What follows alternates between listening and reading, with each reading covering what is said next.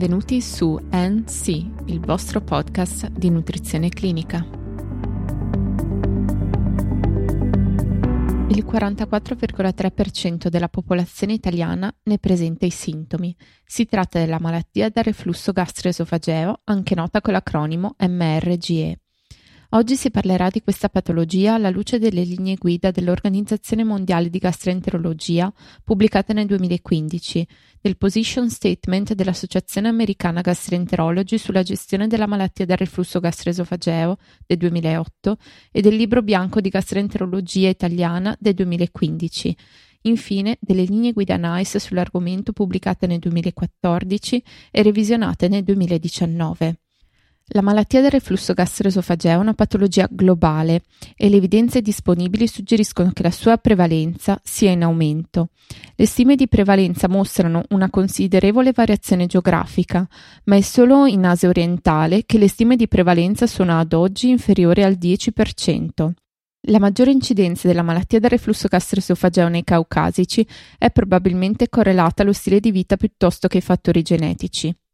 Una sua definizione accettata dalla comunità scientifica è stata individuata alla Consensus di Montreal del 2006, indicando la malattia del reflusso gastroesofageo come sintomi fastidiosi sufficienti a compromettere la qualità della vita di un individuo, oppure lesioni o complicanze che derivano dal flusso retrogrado del contenuto gastrico nell'esofago, nell'orofaringe e o nel tratto respiratorio. Questa patologia presenta una classificazione basata sulla presenza o assenza di erosioni. L'unica complicanza correlabile alla malattia del reflusso gastroesofageo, che è nota per avere un potenziale maligno, è l'esofago di Barrett. Inoltre, le sindrome da malattia del reflusso gastroesofageo extraesofagee possono essere definite come condizioni che hanno un'associazione comprovata con tale patologia, tosse, laringite, asma, erosioni dentali e quelle che hanno un'associazione presunta faringite, sinusite, fibrosi polmonari idiopatica e otite media. I sintomi correlati al reflusso si verificano con frequenza e gravità in un continuum, quindi ci sono individui che sperimentano sintomi occasionali e lievi che per questo non rientrano nei criteri di una diagnosi di questa patologia. Aspetti riguardanti l'alimentazione e lo stile di vita sono stati identificati come fattori di rischio della malattia del reflusso gastroesofageo in particolare.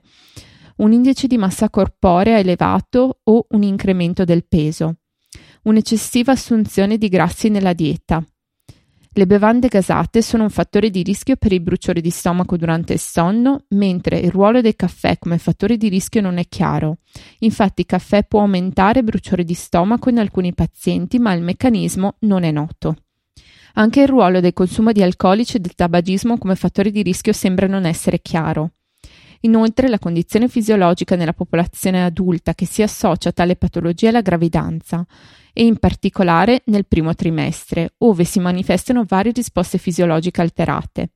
Uno dei fattori che aumenta il rischio di bruciore di stomaco nella futura mamma è la presenza di questo sintomo già prima del concepimento. Invece l'età materna è inversamente correlata a verificarsi i bruciori di stomaco. Le comorbidità più frequenti nei pazienti con reflusso gastroesofageo sono diabete, sindrome metabolica, malattie cardiovascolari e apnee notturne.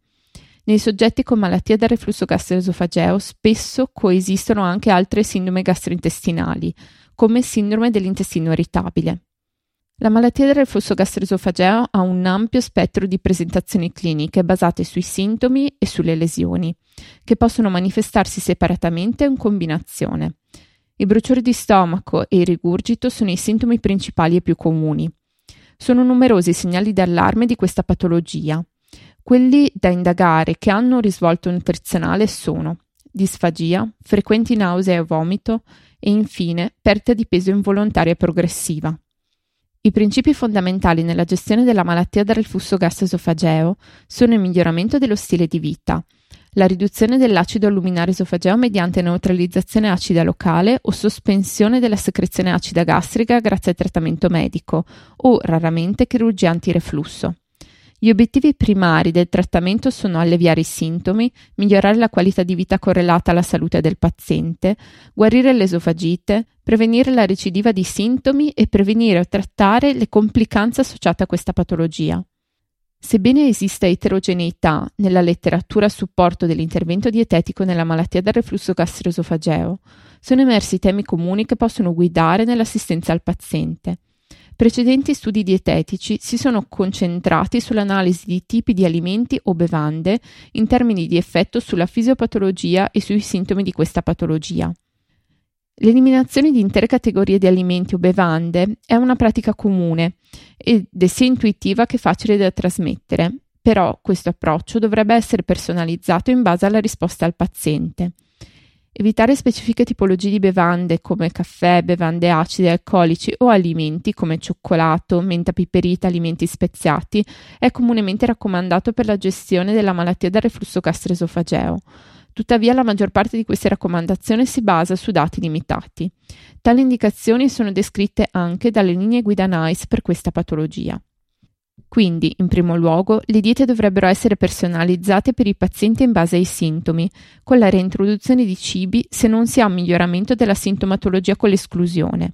In secondo luogo, la manipolazione dei volumi del pasto, dei tempi e della composizione complessiva in macronutrienti sembra essere più efficace delle diete di eliminazione. Quindi è importante suggerire una riduzione delle dimensioni del pasto, del contenuto di carboidrati, in particolare di zuccheri semplici, e delle assunzioni alimentari a tarda notte. Infine, i modelli dietetici dovrebbero essere associati ad aspetti comportamentali di prevenzione dei sintomi che includono smettere di fumare, perdere peso e sollevare la testa del letto nei pazienti con sintomi notturni. Casistiche specifiche sono riportate in varie linee guida e riguardano i pazienti con questa patologia in presenza di obesità o in gravidanza. Secondo le linee guida per la diagnosi della gestione della malattia del reflusso gastroesofageo pubblicate nel 2013 de- nella rivista americana di gastroenterologia, ai pazienti obesi candidati a terapia chirurgica per il trattamento di questa patologia dovrebbe essere proposta la chirurgia bariatrica. Il bypass gastrico sarebbe l'operazione da preferire. Un'altra casistica specifica è descritta dalle linee guida dell'Organizzazione Mondiale di Gastroenterologia pubblicate nel 2015 ed è relativa alle donne con reflusso gastroesofageo in gravidanza, dove viene consigliato di fare pasti piccoli e frequenti, circa ogni tre ore, di fare l'ultimo pasto tre ore prima di coricarsi e infine alzare la testata del letto. In sintesi cos'è importante ricordare? I fattori di rischio a carattere nutrizionale sono indice di massa corporea elevato, aumento del peso, eccesso di grassi nella dieta, bevande gasate e gravidanza, mentre rimane ancora da chiarire il ruolo di caffè, alcolici e tabagismo. Le comorbidità spesso legate a questa patologia sono diabete, sindrome metabolica, malattie cardiovascolari e apnee notturne. I segnali di allarme di natura nutrizionale possono essere disfagia, nausea e vomito e perdita di peso involontaria. Nell'assistenza nutrizionale è importante personalizzare l'alimentazione in relazione ai sintomi, oltre alla riduzione delle dimensioni del pasto, evitare alimenti ricchi in zuccheri semplici e passi notturni, smettere di fumare, perdere peso e sollevare la testa del letto se presenti sintomi notturni. Infine, durante la gravidanza può essere utile per la gestione dei sintomi fare pasti piccoli e frequenti, fare l'ultimo passo tre ore prima di coricarsi e alzare la testata del letto. Per chi fosse interessato ad approfondire tematiche relative a patologie gastrointestinali, si consiglia di scaricare due app mediante App Store. La prima è denominata GE Guidelines ed è stata prodotta dall'Associazione Gastroenterologia Europea, anche nota con l'acronimo UEG. In questa app troverete tutte le linee guida della società, calcolatori e algoritmi per la gestione del paziente, mentre la seconda è denominata AGA Clinical Guidelines ed è stata prodotta dall'Associazione di Gastroenterologia Americana e rende disponibile con modalità interattiva linee guida algoritmi. Per oggi è tutto, vi do appuntamento alla prossima puntata. Ricordo che nelle note della puntata sono disponibili le linee guida citate e un'infografica dedicata.